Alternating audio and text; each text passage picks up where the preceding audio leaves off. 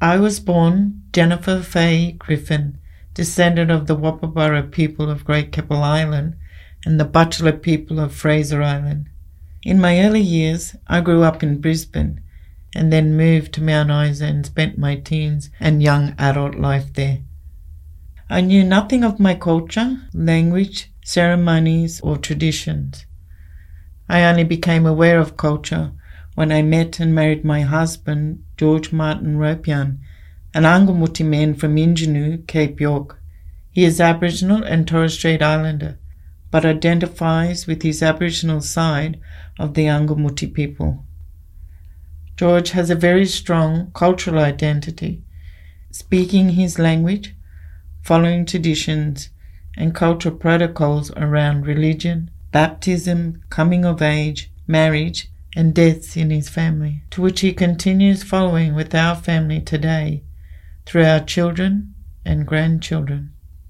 In the early years of our marriage, we moved from Mount Isa back to Injinoo and into community life. This is where I started to observe and take part in cultural practices and protocols. After a few years and being immersed in their language, I myself started speaking Creole, which is a mix of traditional language and English. In that time, I had observed lots of customs and protocols, but had never heard of the word Marigeth. I was soon to learn that it was a custom that would play a very important role in my life with heavy responsibilities and expectations to carry out. The word Marigeth comes from the Western Islands dialect of the Torres Strait Islands. Mari meaning spirit and Geth means hand. Once the loved one has passed, they become a spirit, and it is you, the Marigeth, in your hands that will handle the spirit. The family is grieving and are not able to do anything as the loss is overwhelming. The Marigeth allows the family to mourn and grieve over their loss of their loved one. This story is a reflection of my personal experience as a Marigeth, an outsider, marrying into the family and learning a whole new culture guided by beliefs, traditions, and a way of life. Just like the Cape York lily flower, there are layers upon layers of protocols and processes to follow until you reach the top, and I wish to explain my experiences. I had attended a few funerals where I observed a lot of cultural practices taking place. There were no funeral directors in the communities, and I often wondered who buried their loved ones. Their loved ones were not buried by strangers, funeral directors as I knew them, but by loved ones who had married into the family. It made perfect sense.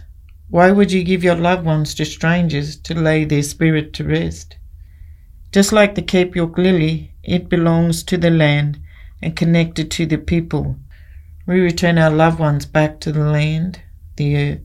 The connection to land is everything, even in death. The role of the Marigeth is instantly activated when death occurs in the family. The title of Marigeth is often given automatically once you are married, but the respect of a Marigeth is only given once you can show your experience and lay the spirit of the loved one to rest with respect, compassion, and true strength. I was one of the Marigeths to the Ropeyarn family from Injinoo. I was entrusted to take care of their loved ones' spirits when they passed. There are always a few Marigeths in each family with different levels of experience, and I was just only one. My experience began several years into my marriage when an elder, an auntie who lived next door, thought it was time for me to learn. She was a senior Marigeth, which means she had a lot of experience in the role and she came to me one day and said, You will come with me and you will learn about being a Marigeth. She said a young man connected to the family had passed, and I would have to go with her and follow her.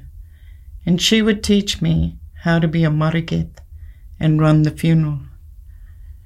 She was a Marigeth to the Solomon family as well, who were also connected to the Ropeyarn family. I had no idea of what was involved in doing this, but I followed out of respect for my husband and family. There can be quite a long process of burying someone with such strong cultural traditions, a very strict set of rules to follow to respect not only the loved ones who have passed, but the family that is grieving. My learning was through observations and following, not by questioning why, which was a different type of learning for me. My first big learning as a Marigeth was that you were not allowed to grieve and show any emotions or feelings of sorrow, even if you were close to that loved one. This could only be done in a quiet place after you had finished laying your loved one to rest and your Marigeth job was completed. In the lily plant, petals are perfectly positioned and fits together, which is a reference to the various elements of the process coming together seamlessly. The process involves a group of marigeths whose strength is reflected in the girth of their lily flower, and together they hold the family together like glue. When you see the lilies, they only come out once a year, and as a marigeth, you only get to bury your loved ones once, and it has to be perfect, just like the lily. The marigeth's job is done once the last flower is placed upon the grave. Then and only then can you rest and you once again become a member of the family. After 40 years of being a Marigeth, I have slowly transitioned away from this role due to personal health and well being. It does take a toll on your mental health of holding on to these emotions that you have to keep. I still embrace the way they celebrate the life of a loved one and cherish the traditions. But as I reflect on this work and my life as a Marigeth, I feel deep connection to the lily, its singular individual flower standing tall on its own like a tower of strength, its trunk and its roots connected to the land, its many parts, its structure perfectly placed, and its beauty brings a sense of healing and peace to me, just like the lily.